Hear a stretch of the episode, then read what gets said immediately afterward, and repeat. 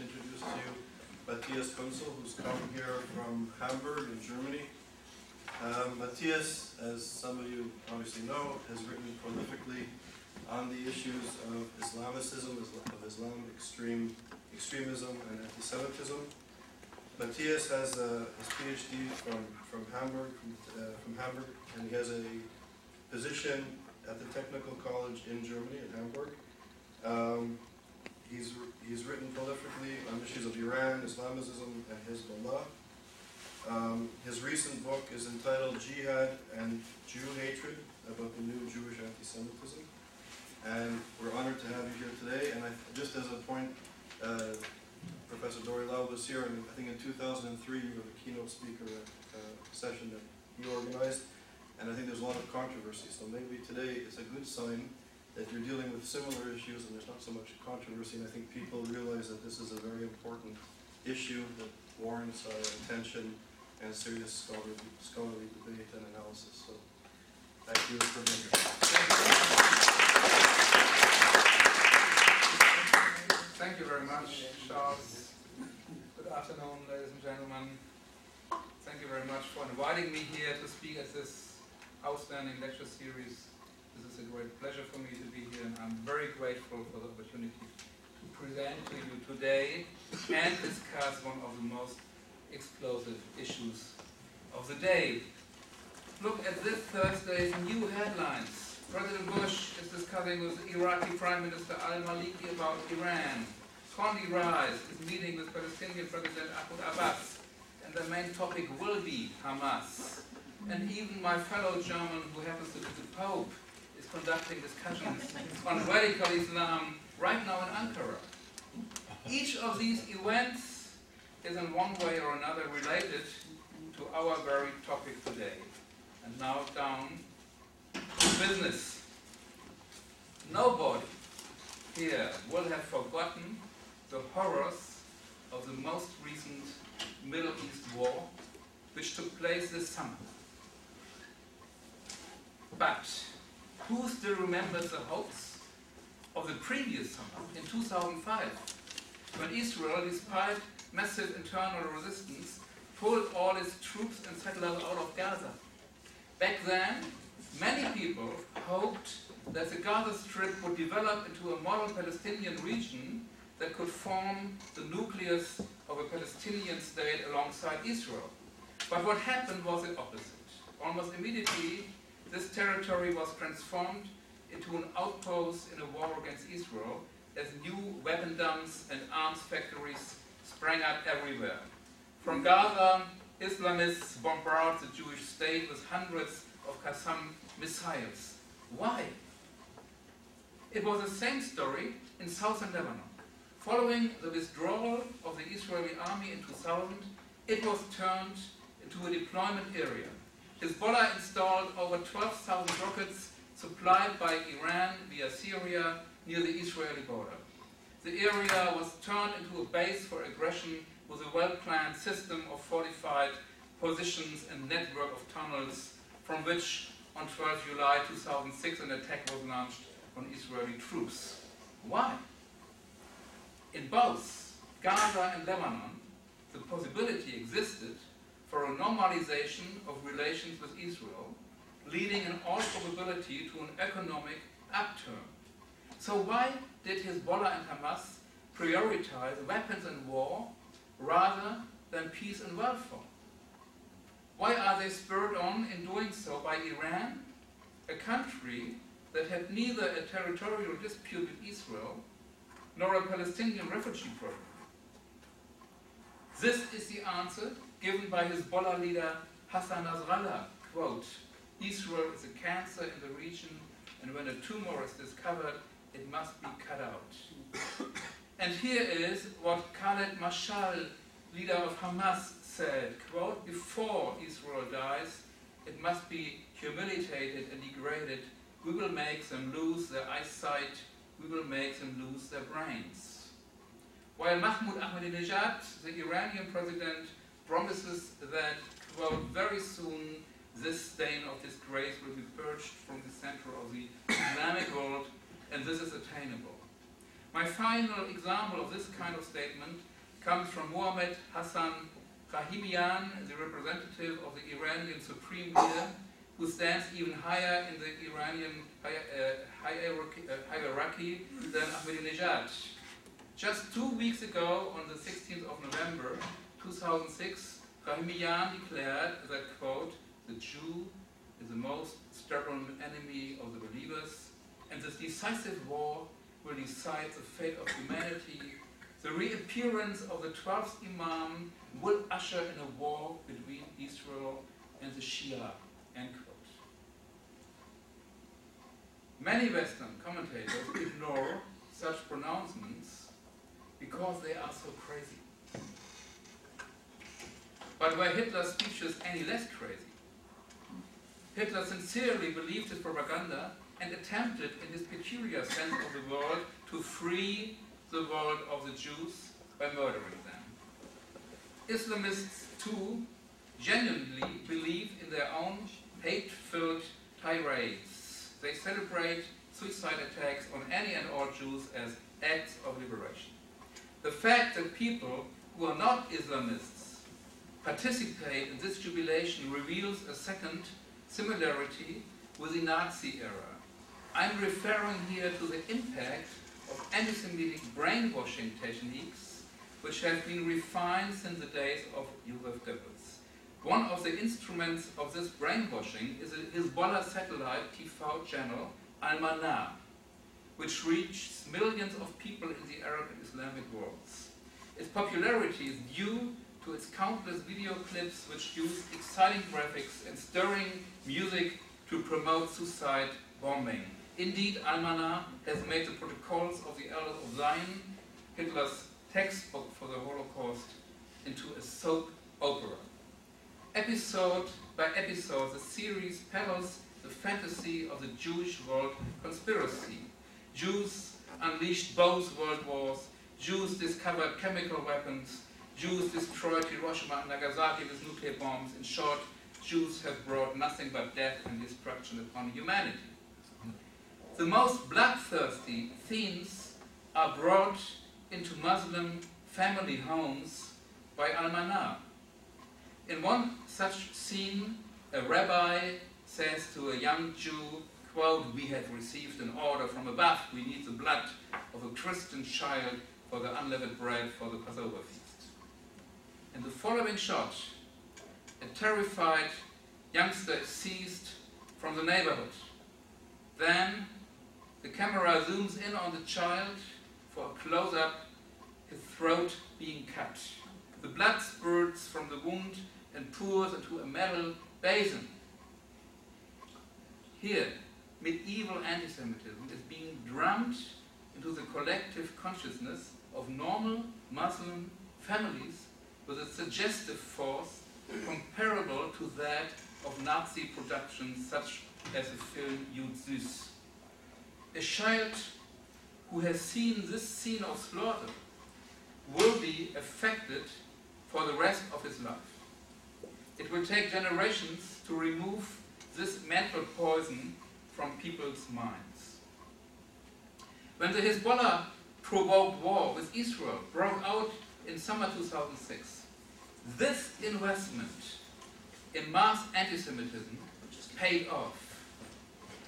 Think of the pictures of the dead civilians in Lebanon and of the children of Beit Hanun killed by a stray Israeli shell. When Israel's army is compelled to defend itself, the results are not pretty for either side.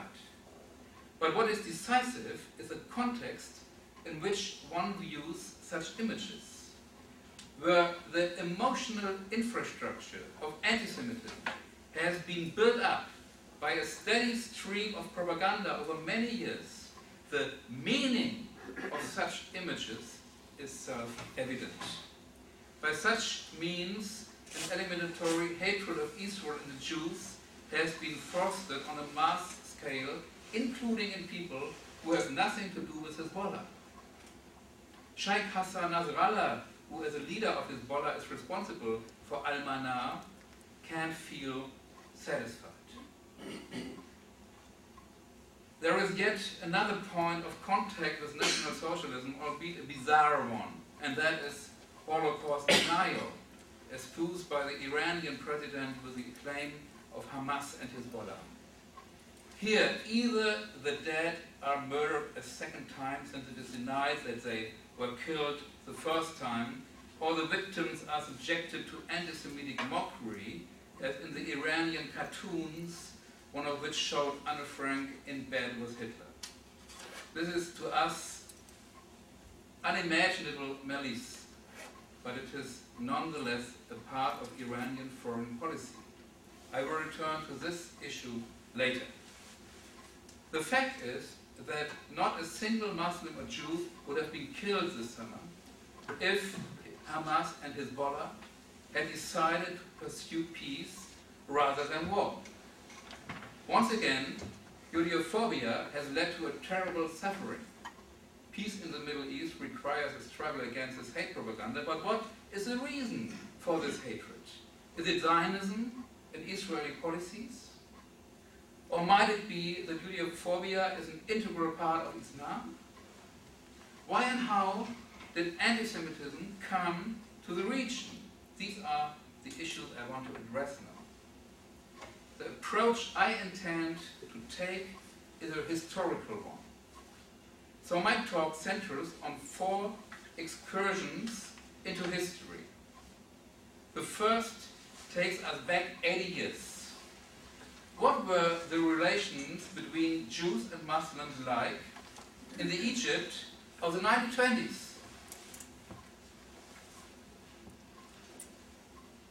Prepare yourself for a surprise. In the 1920s, the Jews of Egypt were not isolated and hated, but an accepted and protected part of public life. They had members of parliament, were employed at the royal palace and occupied important positions in the economic and political spheres. The Egyptian population too were favorably inclined towards the Jews just, uh, I got some quotes on the transparency. Uh, it merits emphasis, reported the Viennese journalist, that the Jewish shopkeeper and commission agent enjoyed great popularity with the domestic population and are mostly considered to be very honest. End quote. How was this possible in a country where Islam was the state religion?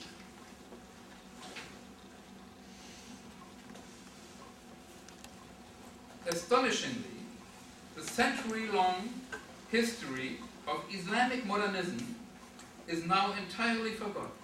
This phase began at the start of the 19th century, reaching full bloom between 1860 and 1930. For example, in 1839, the Ottoman Sultan decreed equality for Jews and Christians in and in 1956, this equality was established in law. This measure was motivated not only by pressure from the European colonial powers, but also by the desire of the Ottoman elite to draw closer to European civilization.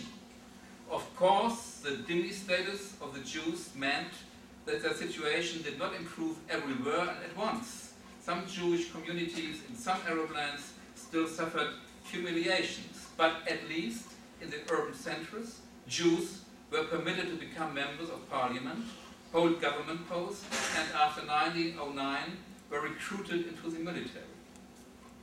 In the 1920s, the bulk of the Islamist elite no longer lived under Sharia law. Kemal Atatürk's regime abolished it in Turkey in 1924. In 1925, Iran began to secularize under Reza Shah. In Egypt too, Sharia only applied in the personal sphere, otherwise the legal code was of European provenance. In this period, rather than the nation being a subunit of Islam, Islam was a subunit of the nation in which Muslims, Christians and Jews enjoyed equal rights. The Zionist movement was likewise accepted with an open mind. For example, the editor of the Egypt's daily Al Ahram wrote,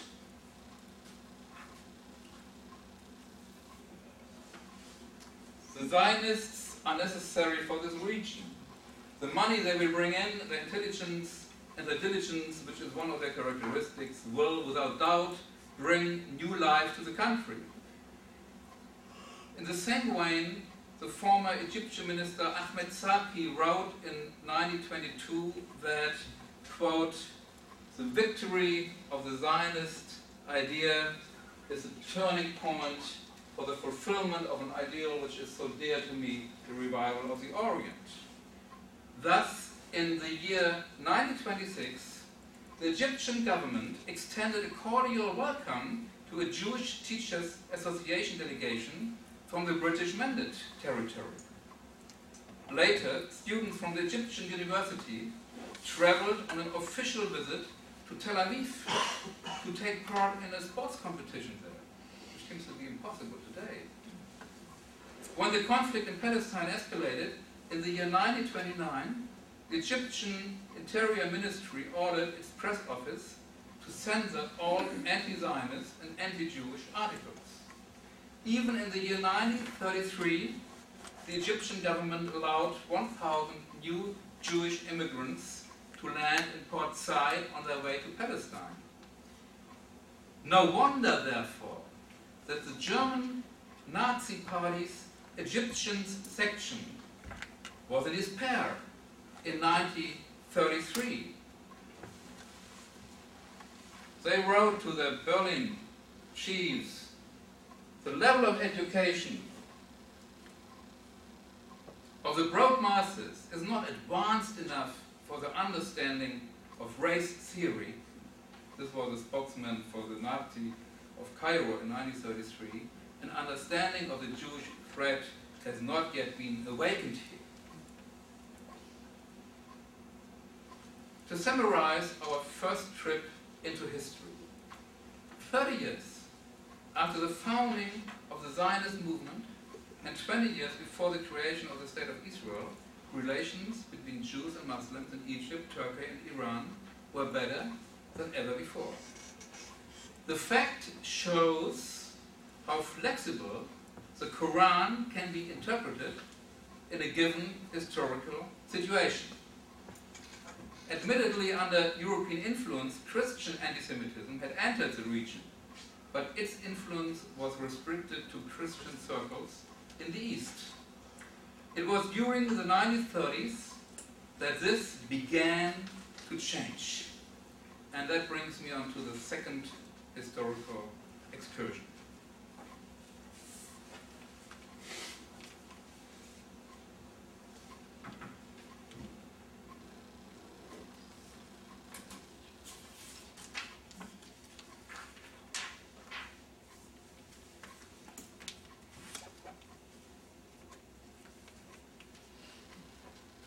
To Islamic tradi- traditionalists, this advance of modernity was an outrage.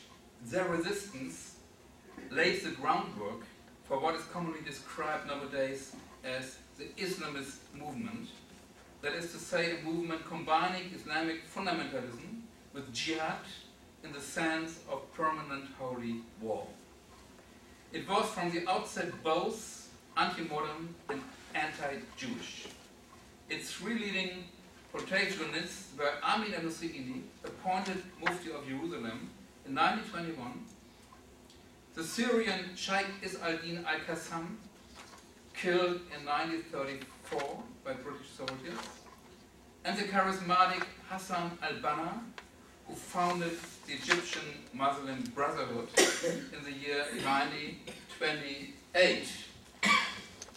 Their common teacher was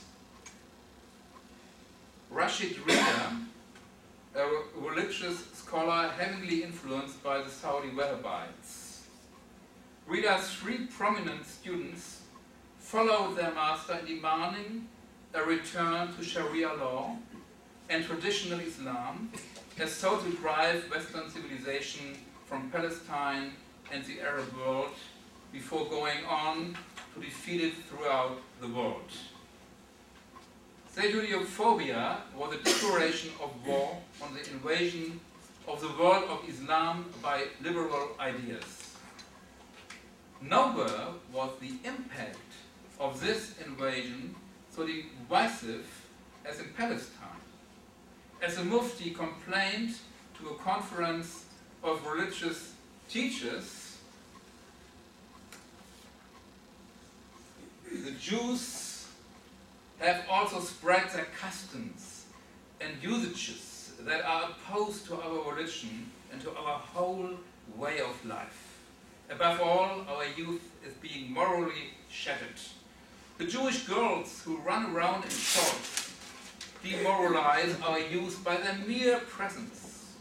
And there are a lot of statements like this. For El-Husseini, Jerusalem was a focal point of the rebirth of Islam in its pure version. And Palestine was a center from which the struggle against modernity and the Jews was to start. However, for the time being, the anti-Jewish pogroms with which the Mufti organized in Palestine in the 1920s found no echo in the rest of the Arab world. Let me sum up this part. While the conflict between Zionism and anti-Zionism appeared on the surface to be about land, it concealed within it a far bigger conflict over the question of how to relate to modernity. While the modernizers, as a rule, sought compromise with the Zionists, the Islamists denounced any attempt to reach an understanding with the Jews as treachery. In the year 1937, Britain put forward the first two-state solution in the history of the Middle East conflict in form of the Peel Plan. This compromise was initially, initially supported not only by the Zionists, but also by moderate Palestinians and several Arab governments.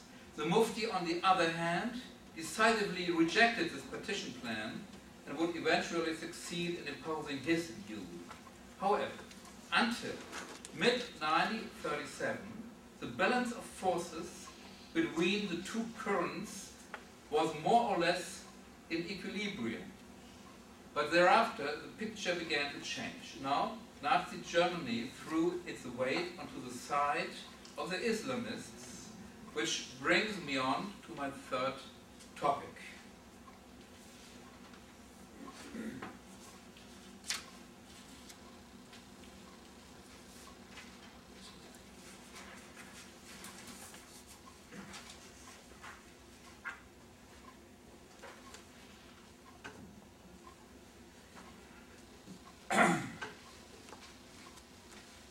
For the Mufti, Nazi Germany was more than simply an ally in the struggle against France and Britain. He knew the nature of the Nazi regime for that very reason was seeking an alliance with it as early as spring 1933. Berlin was at first dismissive. On the one hand, Hitler had already stated his belief in the racial inferiority of the Arabs in Mein Kampf, while on the other, the Nazis were extremely anxious not to jeopardize British appeasement. In June 1937, however, the Nazis changed course. The trigger was the Peel Plan's two-state solution. Berlin wanted at all costs to prevent the birth of a Jewish state and thus welcomed the Mufti's advances. Arab anti-Semitism would now get a powerful new promoter. A central role in the propaganda offensive was played by the Nazi wireless station, now almost totally forgotten. Since the 1936 Berlin Olympics, a village called Zeesen, located in the south of Berlin, had been home to what was at the time the world's most powerful shortwave radio transmitter. Between April 1939 and April 1945, six years long, Radio Zeesen reached out to the illiterate Muslim masses through daily Arabic programs which also went out in Persian and Turkish. At that time, listening to the radio in the Arab world took place primarily in public squares or bazaars or coffee houses. No other station was more popular than this Nazi Zeesen service, which skillfully mingled anti-Semitic propaganda with quotations from the Quran and Arabic music. The Second World War allies were presented as lackeys of the Jews, and the picture of the United Jewish Nations drummed into the audience. At the same time, the Jews were attacked as the worst enemies of Islam. Quote, the Jew since the time of Muhammad has never been a friend of the Muslim. The Jew is the enemy and it pleases Allah to kill him, end quote from Radio C. Since 1941, Zeesen's Arabic program had been directed by the Mufti of Jerusalem, who had emigrated to Berlin. No less important than this technical innovation was the fact that the Mufti invented a new form of Judeophobia by recasting it in an Islamic mold. The Mufti wanted, quote, to unite all the Arab lands in common hatred of the British and Jews, as he wrote in a letter to Adolf Hitler. But European anti-Semitism had proved an ineffective tool in the Arab world. Why? Because the European fantasy of the Jewish world conspiracy was totally foreign to the original Islamic view of the Jews. Only in the legend of Jesus Christ did the Jews appear as a deadly and powerful force who allegedly went so far as to kill God's only son. Islam was quite a different story. Here it was not the Jews who murdered the prophet, but the prophet who in Medina murdered the Jews. As a result, the, the characteristic features of Christian anti-Semitism did not arise in the Muslim world. There were no fears of Jewish conspiracy and domination, no charges of diabolic evil. Instead, the Jews were treated with contempt or condescending tolerance.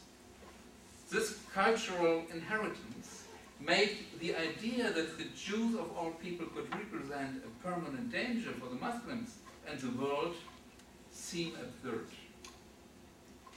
The Mufti, therefore, seized to the only instrument that really moved the Arab masses, Islam.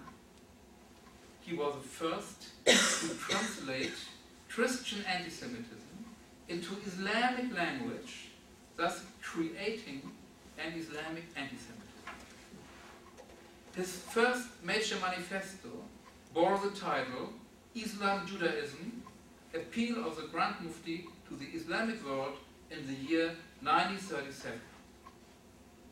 This 31-page pamphlet reached the entire Arab world and there are indications that Nazi agents helped draw it up. Let me quote at least a short passage from it.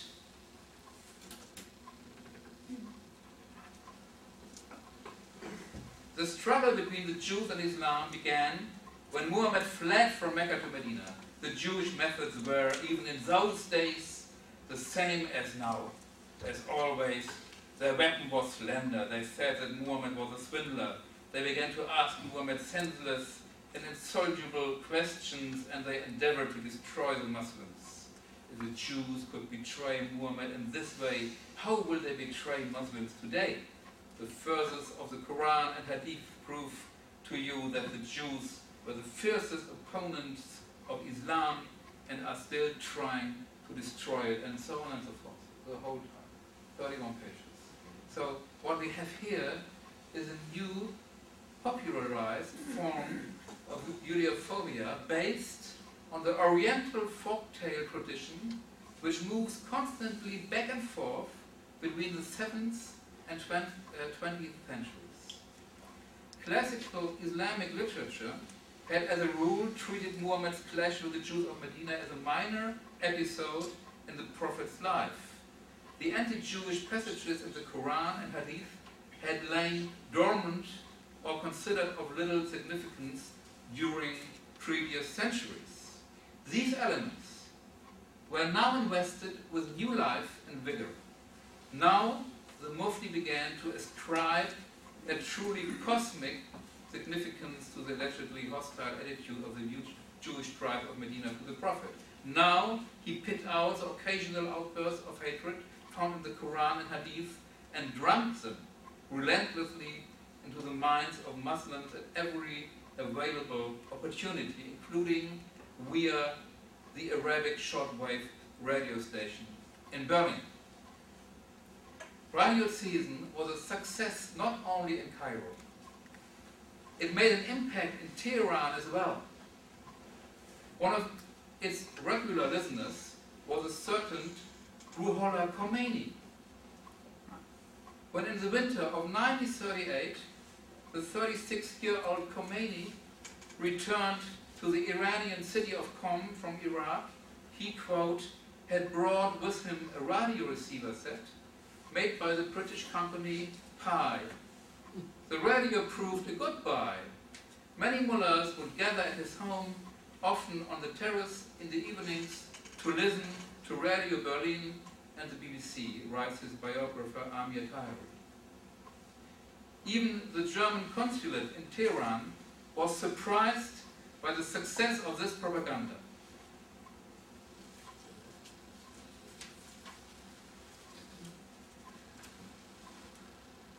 Throughout the country, uh, spiritual leaders are coming out and saying that the 12th Imam has been sent into the world by God in the form of Adolf Hitler.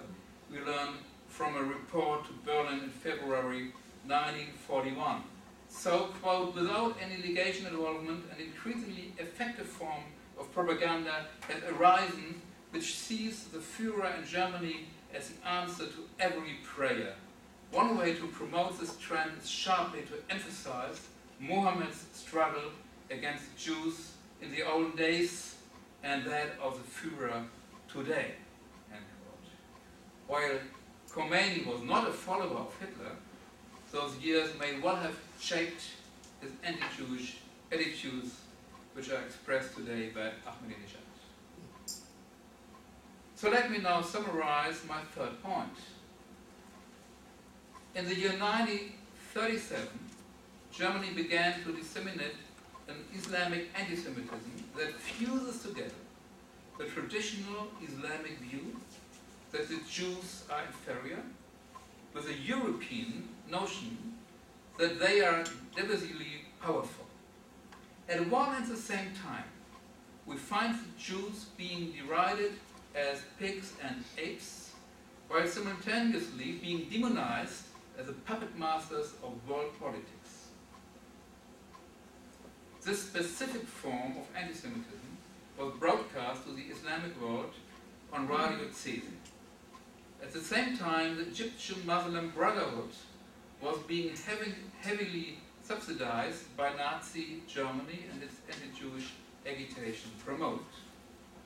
There could no longer be any talk of a balance between Islamic modernizers and Islamists. Radio Zeesen ceased operation in April 1945, but it was only after the date that its frequencies of hate really began to reverberate in the Arab world. And so I come on to my fourth and final point.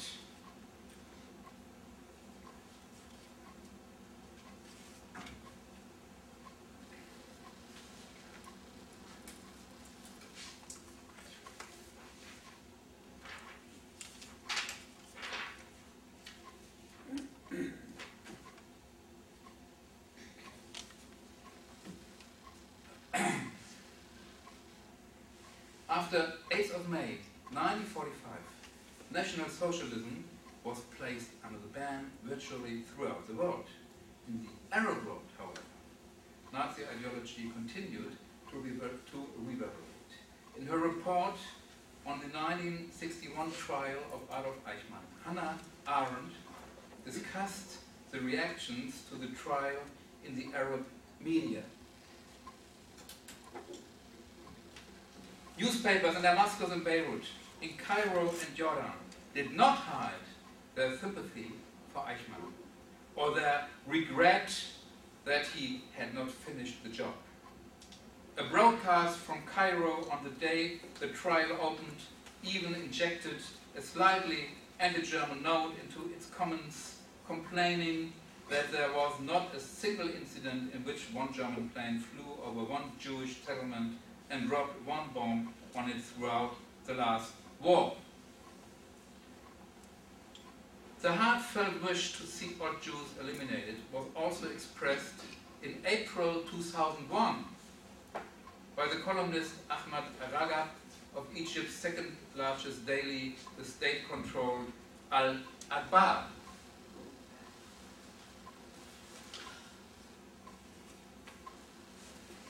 Give thanks to Hitler. He took revenge of, on the Israelis in advance on behalf of the Palestinians. Our one complaint against him was that his revenge was not complete enough. And quote, repeatedly, I can give you many more quotes like that. Manifestly, following the 8th of May, there occurred a twofold division of the world. The division in the political and economic system is well known as the Cold War. A second split, which was obscured by the Cold War, concerned the acceptance and continuing influence of National Socialist forms of thought. The fault line was already traced by 1946 and it had much to do with the period's most renowned Arab politician, the former Mufti of Jerusalem, and much to do as well with the opportunism of the West.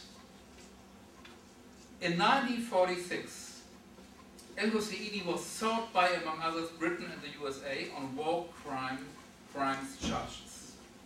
Between 1941 and 1945, he directed the Muslim SS divisions from Berlin, and he is personally responsible for the fact that thousands of Jewish children who might otherwise have been saved died in the gas chambers. All this was known in 1946. Nonetheless, Britain and the USA chose to forego criminal prosecution of Hussein in order to avoid spoiling their relations with the Arab world. France, in whose custody Husseini was being held, deliberately let him get away. The years of Nazi Arabic language propaganda had made the Mufti by far the best known political figure in the Arab and Islamic world. But the 1946 de facto amnesty by the Western powers enhanced the Mufti's prestige even more. The Arabs saw in this impunity, wrote Simon Wiesenthal in the year 1946, quote, not only a weakness of the Europeans, but also absolution for past and future occurrences. A man who is an enemy number one of a powerful empire, and this empire cannot fend him off, seems to the Arabs to be a suitable leader. Now the pro-Nazi past began to become a source of pride, not of shame.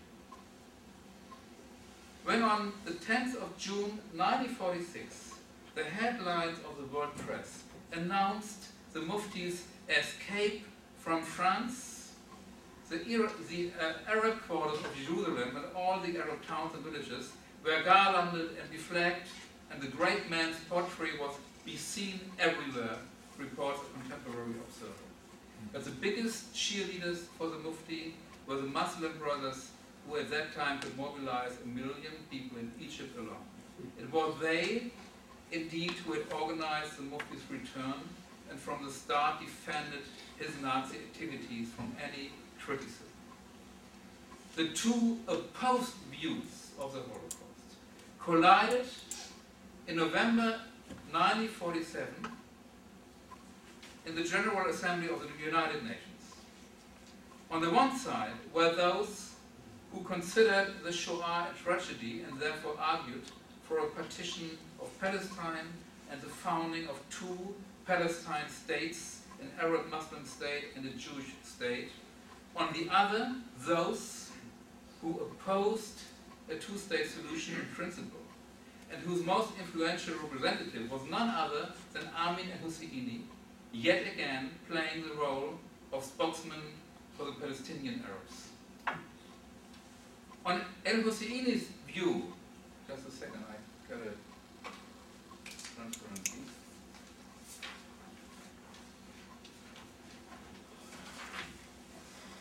You see,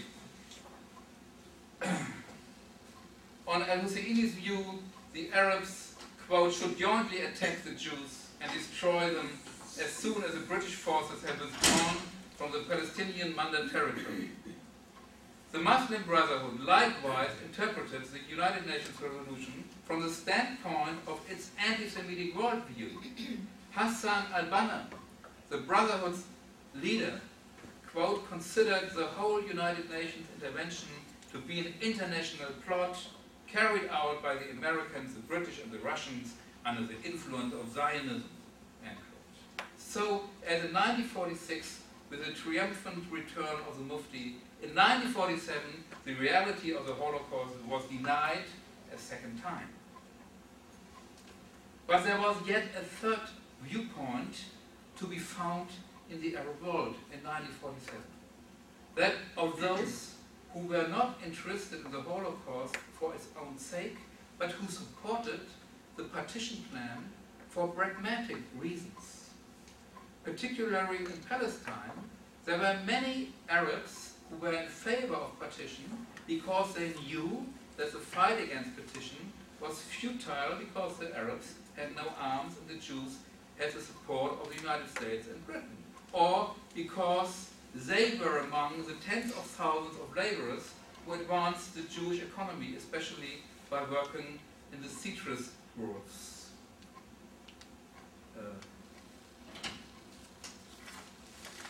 many Palestinian Arabs thus not only refrained from fighting themselves, but also did their best to prevent foreigners and locals from carrying out military actions, right Hillel Cohen, the first scholar systematically to investigate the movement of so-called Arab collaborators. Avoidance of war and even agreement with the Jews were, in their view, best for the Palestinian Arab nation. This group included the Arab leaders who sympathized with the partition plan, albeit only in private, since they were afraid openly to contradict the Mufti and the Muslim Brotherhood.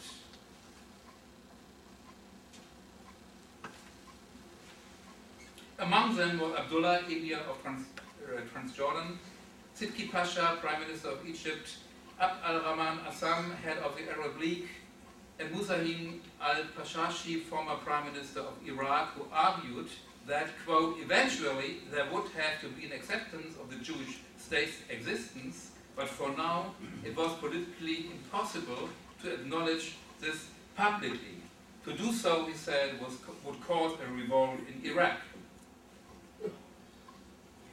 So the cowardice of the Arab leaders and the cynicism of the West who let the Mufti escape paved the way for one of the most fateful watersheds of the 20th century, the Arab military assault on Israel in the year 1948. In 1952, the defeat of the Arab armies in this conflict brought to power yet another former fellow traveler of the Nazis, Gamal Abdel Nasser. Nasser had the protocol of the Elders of Zion disseminated throughout the Arab world, and in 1964 was still issuing the Deutsche Nationalzeitung that, quote, the lie about the six million murdered Jews is not taken seriously by anyone, end quote. Now, it was the turn of the Soviet Union to find no difficulty in overlooking the anti-Semitism and Holocaust negationism of an airline. Moreover, Nasser employed many of the Nazi war criminals who had evaded justice through fleeing to Egypt in their former sphere of expertise, the anti-Jewish propaganda. After Nasser's military campaign against Israel also failed miserably in the Six-Day War of 1967, the previously incited hate against Jews was once more radicalized in an Islamist direction. Nasser's anti-Jewish propaganda was still accompanied by a fondness of life's pleasures.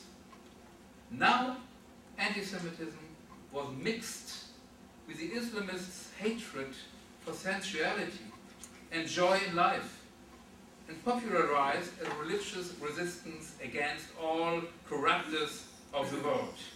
Now, it was discovered that not only was everything Jewish evil, but that everything evil was Jewish. Thus, the most important manifesto of Islamist anti-Semitism, the essay Our Struggle with the Jews by the Muslim brother Said Qutb, distributed in millions of copies throughout the Islamic world with Saudi Arabian help, declares, with allusions to Karl Marx, Sigmund Freud, and Emile Durkheim, that the Jews are responsible for the worldwide moral and sexual decline. Quote, behind the doctrine of atheistic materialism was a Jew, behind the doctrine of animalistic sexuality was a Jew, and behind the destruction of the family and the shattering of sacred relationships in society was a Jew. Now Palestine was, was declared sacred Islamic territory where Jews should not be allowed to govern even a single village, and Israel's destruction a religious duty. Intellectual devastation now spread unimpeded. Jews started to be denigrated by reference to further in the Quran as pigs and apes, and the claim that the consumption of non-Jewish blood was a religious right for Jews was offered up as a scientific discovery. The first victims of the Islamist turn with the Muslims themselves. The struggle against depravity means suppression of one's own sensual needs and the return to sacred social bonds means the archaic subjugation of women. With the Iranian Revolution in 1979, Islamism gained its first great victory. Three years later, Hezbollah, under the influence of Khomeini, began systematically to use human beings as bombs. The hatred of Jews was not greater than the fear of death. Whenever the possibility of a peaceful solution appeared on the horizon, it would be drowned in the blood of uh, suicidal mass murders. The first major series of suicide bombings began in Palestine in 1993 at precisely the moment when the Oslo peace process was underway. It was resumed in October 2000 after Israel withdrew from Lebanon and had made its most far-reaching concessions yet to the Palestinian side at Camp David. It was the same logic that dictated that in 2005 Israel's withdrawal from Gaza would be met by a hail of rocket attacks. So, what overall conclusions can be drawn from our short historical survey? Three points.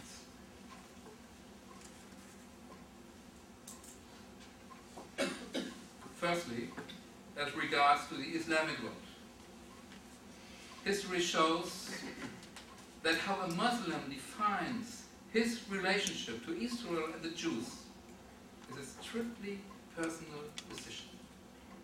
The Mufti made a deliberate choice to torpedo any solution through dialogue. And Hamas too has made a deliberate choice to want to destroy Israel. There is nothing inevitable about such decisions. This statement of the obvious is regrettably not obvious to everyone. In Tom Segev's bestseller, One Palestine Complete, for example, we find anew the idée fixe of two completely unified peoples confronting one another. Each wants a country for itself, therefore the Jews kill the Arabs, and the Arabs kill the Jews, a spiral of violence for which both sides are deemed equally responsible. This theory will never withstand analysis.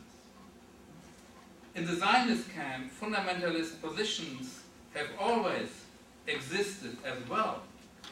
But here they have been either kept under control by state institutions or marginalized by society, while on the Palestinian side the spirit of the Mufti continues to prevail and seeks to silence any deviation. Secondly, as regard Europe, here we can see how catastrophic the consequences of European appeasement of Islamism have been and are today. Amin al-Husseini was installed and promoted by European powers. In 1921 it was the British who appointed him Mufti against the will of the majority of Palestinians.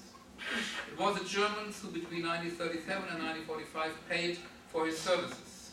And it was the French who let him flee to Egypt in 1946, so enabling him to resume his activities. Despite this co-responsibility for the situation, Europe's politicians and media continue to refuse to recognize the existence of the Islamist anti-Semitism of Hezbollah and Hamas. But if this factor is ignored, the scale of Islamist terror becomes a new measure of Israel's guilt. The principle then is the more barbarous anti-Jewish terrorism becomes, the more guilty Israel is. However, those who make Israel the scapegoat for Islamist violence are not only dancing to the Islamist tune, they are also subscribing to the latest version of the hoary old European anti-Semitic notion that the Jews were behind everything bad, even when they are themselves the victims. The absence of clarity is thus the beginning of complicity. Finally, on anti-Semitism itself, the historical record gives a lie to the assumption that Islamic anti-Semitism is caused by Zionism or Israeli policy. In fact, it is not the escalation of the Middle East conflict that has given rise to anti-Semitism. It is rather anti-Semitism that has given rise to the escalation of the Middle East conflict again and again. There is a sure way of identifying the real roots of such anti-Semitism, and that is to look at the current attitude in this part of the world to Hitler and the Nazis. If Germans in Beirut, Damascus and Amman are greeted with compliments for Adolf Hitler, this can hardly be Israel's doing. When Iranian cartoons show Anne Frank in bed with Adolf Hitler, what on earth has this to do with Zionism? Today, Ahmadinejad is further whipping up Judeophobia with his Holocaust denial campaign. Those who deride the Holocaust as a fairy tale are implicitly claiming that the Jews have been duping the rest of humanity for the past 60 years. Those who talk about the so-called Holocaust are insinuating that 90% of the world's media is controlled by the Jews who are systematically preventing us from learning the real truth. But those who view the Jews in such kind of global force even cannot sincerely criticize Hitler's final solution. Instead, they will deny the Holocaust to the outside world by secretly drawing inspiration from it as a kind of precedent that it can be done that one can murder millions of Jews. Every denial of the Holocaust contains an implicit appeal for its repetition.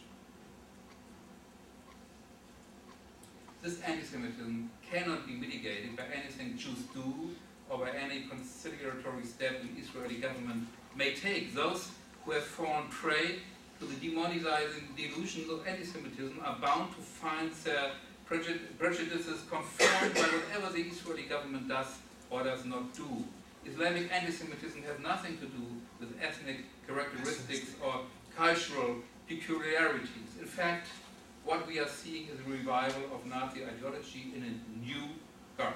Let me therefore end with an appeal by a Muslim, the scholar of Islam, Bassam who was invited also to this lecture series, quote, only when the public take the appropriate stand against the anti-Semitic dimension of Islamism will it be possible to say that they have truly understood the lessons of the Holocaust. Thank you very much.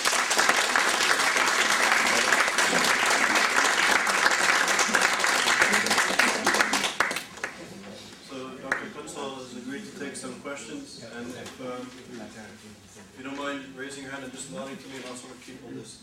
So Professor Katz, to start off. Uh, I'd like to uh, delve into your two references about the coming of the twelfth Imam. It's my understanding that among the Shia Muslims, that there is a religious fervor which coupled with the feeling that apocalyptic events such as a nuclear war might very well lead to the coming of the twelfth Imam. Does that exist in the Sunni portion of the Muslim population, or is that unique to the Shia belief? Um, there are some references in the Sunni religion as well in this part of Muslim, but it's much more stronger in Shia. So we uh, we have it in both parts in a way, but in Shia it's a real, true, uh, uh, everyday religion. And uh, so uh, there are different interpretations, and when the Imam will awake again, some say after all Jews are killed. This is the interpretation by some uh, grand ayatollahs in Iran. Some say if peace is on earth, then he will come. Some say we have to organize a big chaos, uh, havoc, and then he will come. So there are different interpretations. By, but of course, if you see Ahmadinejad and his uh, uh, how he commits policy, uh, he's really he, he built even uh, a train track uh, so that when the Imam will, will appear again, he, he has a better ride to the center of Tehran. So he's, they are really believing in what they're saying. Uh, it's not a joke, it's not, you know, and it's very, very important for us to try to take every word seriously. and uh, therefore, I'm, I appreciate the question. This is a very important point. Uh, I'm glad you started the talk by talking about the good relations between Jews and Muslims uh, in Egypt in the 20s, being the grandson of a woman who used to go around her uh, neighborhood and turn off people's lights on Friday nights because most of her friends were Jewish. And I've always been proud of the fact that uh, Egypt doesn't have the same disgusting history against the Jews that Europe has had. Uh, but I don't think that your, your hypothesis really explains the position of Jews in Egypt well into the 50s. Because you've given many quotes about from Hassan Banna and many other people uh, saying all types of things, but uh, there were over 100,000 Jews that lived in Egypt well into the 50s. Could you list for us, with all this rabid Nazism in Egypt, what were, uh, how many hundreds of Jews were killed? If there were, as you said, a million uh, uh, people in the Islamic Brotherhood, in Muslim Brotherhood, uh, how many hundreds or thousands of Jews uh, were killed? And could it be, so you didn't really consider the alternative hypothesis, which is that, you know, 700,000 Palestinians were, you know, pushed out of Israel, uh, so, you know, uh, and uh, the gang rapes that Benny Morris talks about and so on. Do any of these things and then occupation play any role in the conflict, or is it simply you know, uh, Muslims hate Jews. Uh, wow, uh, thank you very much for this question. Uh, it was a smoothly change in Egypt. It was slow. For example, when the Muslim Brotherhood in the uh, year 1936, 1937 wanted to get the mosques as a place for incitement against Jews, uh, the, the, the, the, official imams forbade it they were against inciting Jews at that time. Al-Azhar was led by an imam who didn't want to have uh, anti-Jewish incitement. in his mosque at that time. So it was a very smooth and slow development uh, uh, until a lot of people uh, uh, expected Rommel with very much joy in the Second World War later, in 1942. And, uh, but, um, so uh, we don't have massacres or something like that. The, the, the very first pogrom against Jews in Egypt took place in November 1946, which is remarkable, isn't it? After Auschwitz occurred and everything. So this very first pogrom took place in, uh, in, in about, uh, I have to look up in my book, it's written down, about five or six Jews were killed, not more. So you have to relativize this. Is what, there, were, there were no big massacres like that. But there was a, a mood that encouraged the Muslim Brotherhood to do such things. And of course, this was also at the same time a kind of incitement uh, against Zionism, against Israel, and against peace with this new state, and of course incitement also against uh, this kind of uh, two-state solution uh, decided by the United Nations uh, uh, Council. So um, I think there is certainly an interrelationship between developments in the Middle East and the existence of Israel and the mobilization of anti-Semites around the world all the time. But these are, uh, you know, the, the relationship is not a cause, it is more or less a pretext. And if you, for example, listen to the Islamists, if you listen to Ahmadinejad, he's saying that the big struggle began 300 years ago, or 400 years ago, hundreds of years ago. So uh, for him, the Middle East conflict is a kind of pretext in order to fight with more efficacy uh, the liberal ideas of modernity. And, and so I think we have to make a very, very clear uh, uh, separation Certainly the policy of Israel governments like that of any other government may give rise to anger and criticism, but no Israeli policy, however deserving of criticism it may be, makes plausible the anti-Semite assumption that, for example, Washington is ruled by Jerusalem and that the Pesach meal is prepared with the blood of murdered children. So we have to make a big separation between those both things. And when you mention the 700,000 Palestinians, well, uh, I think that, you know, uh, what a social scientist has to do is to reduce suffering in the world. So empathy is something universal, also with these Palestinians. But if you see the history, you see only two leaders of the Palestinian people, the Arab Palestinian people. Only the Mufti of Jerusalem and Arafat, who was chosen by the Mufti, by the way. So um, this is a terrible history, and those leaders always ignored the wish to, to live in a way.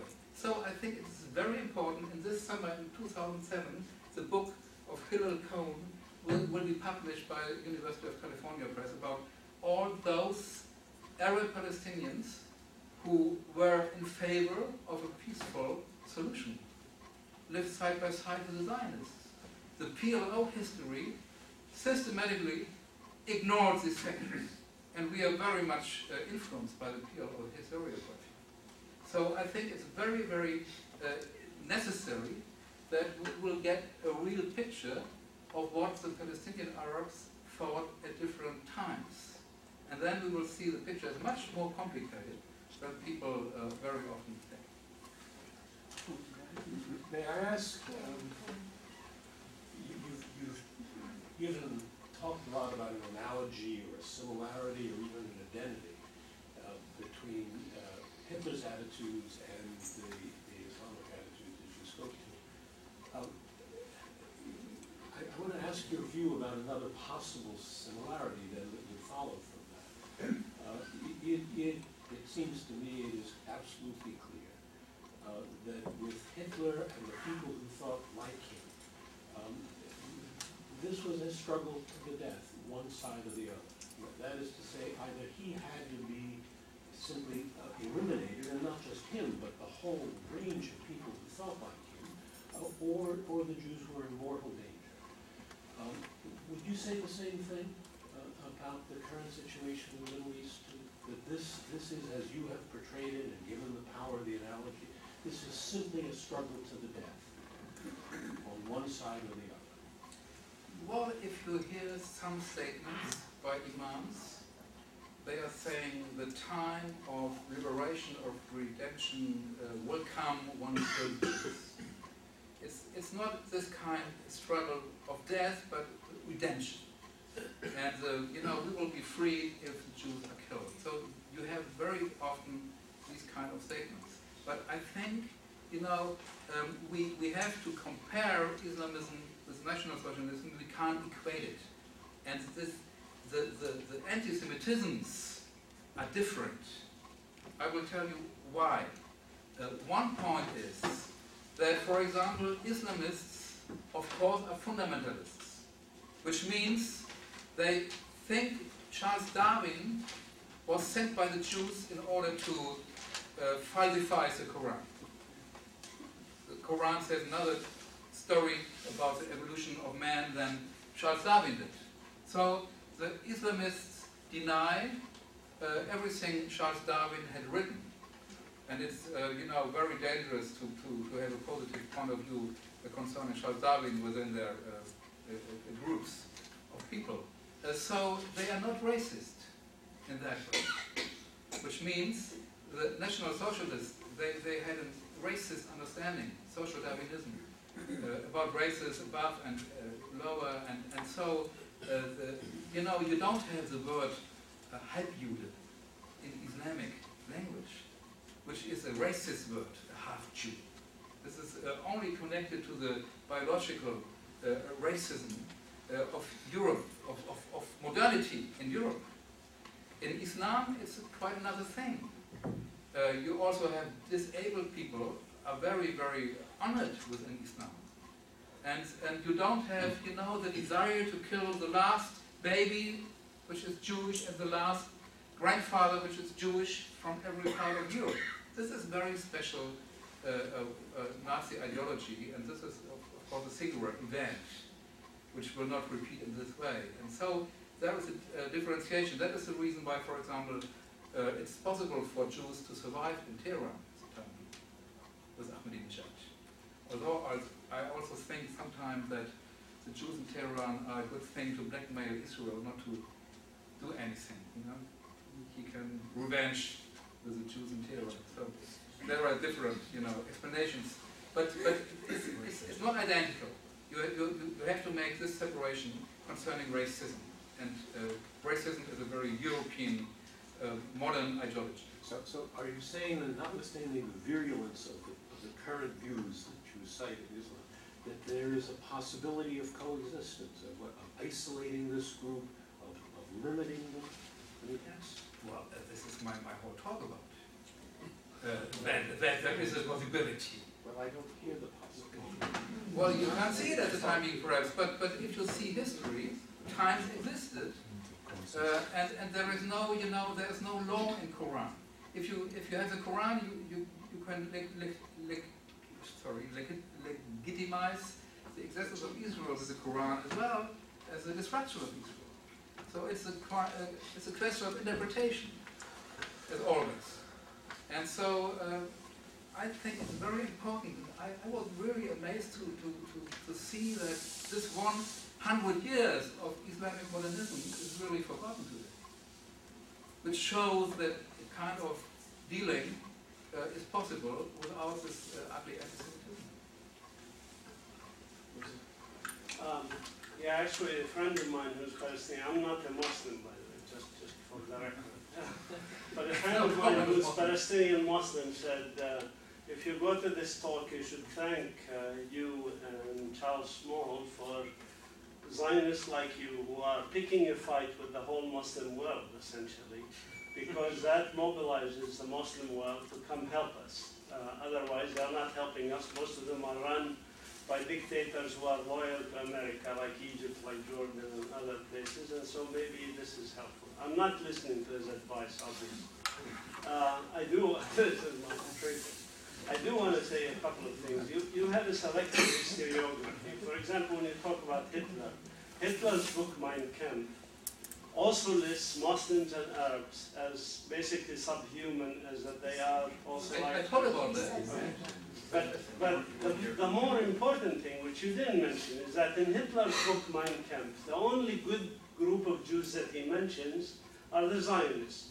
He says that it's a great group out of Vienna, and that they happen to validate my view, because I used to think that Judaism is a religion, and Zionists proved to me by an attitude of a segment of Jews themselves that Judaism is not a religion, but a nationality, a group of people distinct. And then, as a result of this, there was immediately collaboration between the Nazis and the Zionists, articulated in books by Jews like Lenni Brenner, for example, 51 Documents, History of the Nazi-Zionist Collaboration, books like Edwin Black uh, about the transfer agreement, which talks about the Nazis, about the boycott of Nazi Germany that was started in the 30s by socialist Jews, that was broken by Zionist people that you support and so on. This is selective historiography, and I'm, I'm asking you to think seriously about why, why do you want to do this? Why do you want to I mean, I'm a Palestinian Christian, okay? You were saying that there was the Mufti and there was Yafar, but they are the leaders of the Palestinian nonsense. There were three Palestinian factions in the 60s when the PLO was established. Two of them were led by Palestinian You just ask- Christians. you just ask the question. I'll stop with you. So, so it was not Muslims, it was Palestinians fighting for independence against colonial occupation. Okay. Thank you very much for this um, uh, contribution. Um, you know, I'm, you can tell your friend, uh, I'm, I'm, I'm even not, not Jewish. You think I'm a Zionist, why? You, you see, anti-Semitism has nothing to do with Jews. It has only something to do with, with anti-Semites. Being Zionist doesn't mean being Jewish. Huh? There are Zionist Christians also. There are Zionist Muslims. Okay, but but you know this is you can tell it to your friend. Okay. So so um, uh, and, and, and if you go back to history, uh, it's very interesting, and I, I bring a lot of sources in my book, which is uh, in English in, the spring 2007 uh, available. Um, the, the, the, was an anti-Semitic, anti-Zionism by the Nazis. The first book was written in the year 1921, Der staatsfeindliche Zionismus by Rosenberg. Was an anti-Zionist book, of course. And they always hated the idea that the Zionists could form an own state in Palestine.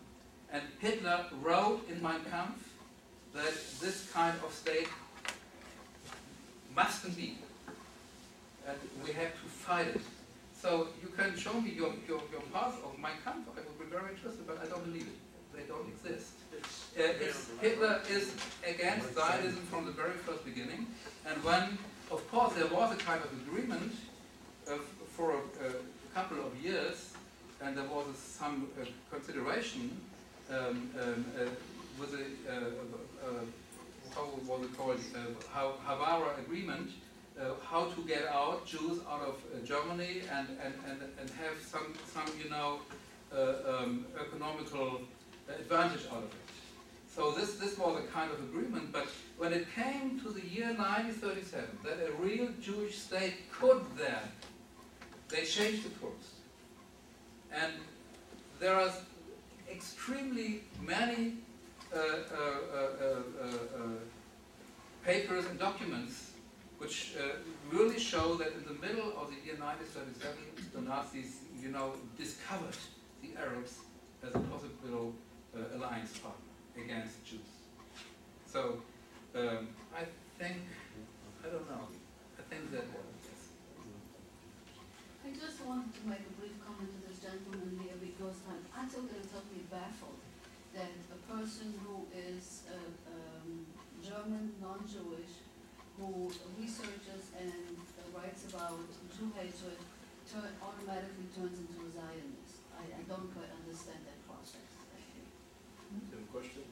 No, that's it. you made the statement that no matter what the Jews will be doing or can do, it won't help. But what would help? What will help? Is there Sixty-four.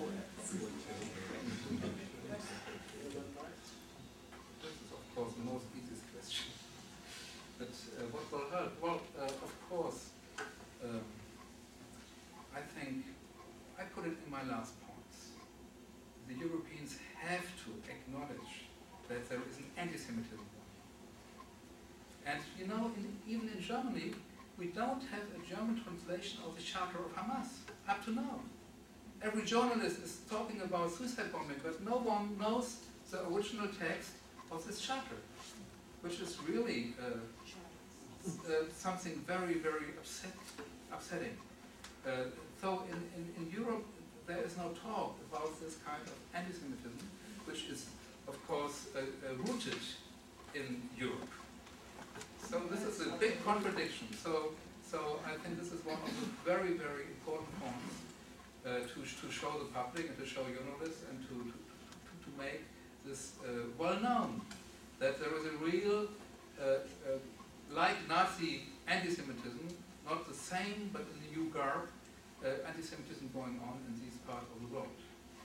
So this is perhaps the first thing. And the second thing I think is, which is very important, um, my whole talk was against the notion that every Muslim is the same. Uh, and history shows that there are different uh, uh, uh, developments even within the Muslim societies. And so I think if you have today Ahmadinejad, who is proud that the Iranian regime sent so many kids onto the minefields during the war against Iraq, they sent ten thousands of kids, of Iranian kids, onto the minefields to sacrifice the children in order to win the war against Iraq, and those kids are today, today hailed as martyrs. So it's, it's really a kind of a loving of death, a longing for death, uh, and, and, and they also invented uh, in the following years this kind of suicide bombing. So in my opinion, you have two directions. Islamism today is connected with suicide bombing, with a longing for death. And I don't believe that the majority of the Muslim people of the world are going to long for death. I think they love life as we all love life. So I think this question has to be raised. What direction do we want to go? And there's a very good example, um, for example, uh, the American policies when, when Ahmadinejad made his letter to Bush a couple of months ago. You remember the, the, the big letter from Ahmadinejad to Bush and so on and so forth. Um, I think the Bush administration in this special point failed to consider the text in terms of its inherent logic. They said, well, it's nothing in it about the nuclear issue and the United States, uh, the United Security Council things going on. So they didn't really analyze this document, this letter by Ahmadinejad. But this letter is saying you know, this Islamist motto, you love life, we love death, is expressed in this letter in a somewhat watered down variant. I quote it, a bad ending belongs only to those who have chosen the life of this world. A good land and eternal paradise belong to those servants who fear his majesty and do not follow their uh, selves. So this is, in another way, uh, the same content. We love death, you love life. And then he continued, those with insight can already hear the sounds of the shattering and fall of the ideology and thought of the liberal democratic systems. So I think we have to uh, submit these sentences to the Muslims in the world, uh, saying you have the choice. Liberal democracy or longing for death. And I think if you make it clear, if you put the ideology of these guys like Ahmadinejad in the forefront, instead of separating the ideology from the so-called doable items, like the nuclear question, isolated from everything else, um, you can perhaps uh, develop a better understanding of what's going on within the Muslim world as well. So I think we have to talk about this ideology and we have to uh, uh, really uh, make it public what they really want. I have no better idea. Huh? Who will do it? Here's one. Uh, just before Paul asks the question, uh, just to make a point, if you go to, to Google and, and do a Google search for Hamas Covenant, you can actually get an English translation. It was translated actually by a project here at Yale called the Avalon Project. So it's very accessible, and I try to distribute it as often as I can, and it's amazing to see, not only do they call for the destruction of Israel and the killing of Jews, but they actually based the entire document, it seems, on the protocols of the elders of Zion. This is quite shocking. So, you first and then Paul. Thank you. I, I want to begin by saying that I apologize for coming in late. I wish I had heard the beginning of the presentation. So if there's anything I say that was covered, I apologize. Um, um, I'm a Jewish American um, and I've traveled extensively throughout the Muslim world. I lived in Turkey for several years. I've traveled through Iran, through Syria, through Lebanon, through Jordan, through Palestine. Um, and I actually work for a human rights organization in the West Bank, and, and we'll be speaking actually tonight on my experiences um, working there alongside Palestinians and Israelis. And um, I want to respond, uh, I just want to, with regard to the Hamas covenant, which was, um, which was just referenced here, I think one of the reasons why uh, oftentimes um, the assumption is that, for example, the speaker would be Zionist was because a lot of times it seemed that anti, um, anti-Zionism was being somehow equated with anti-Semitism.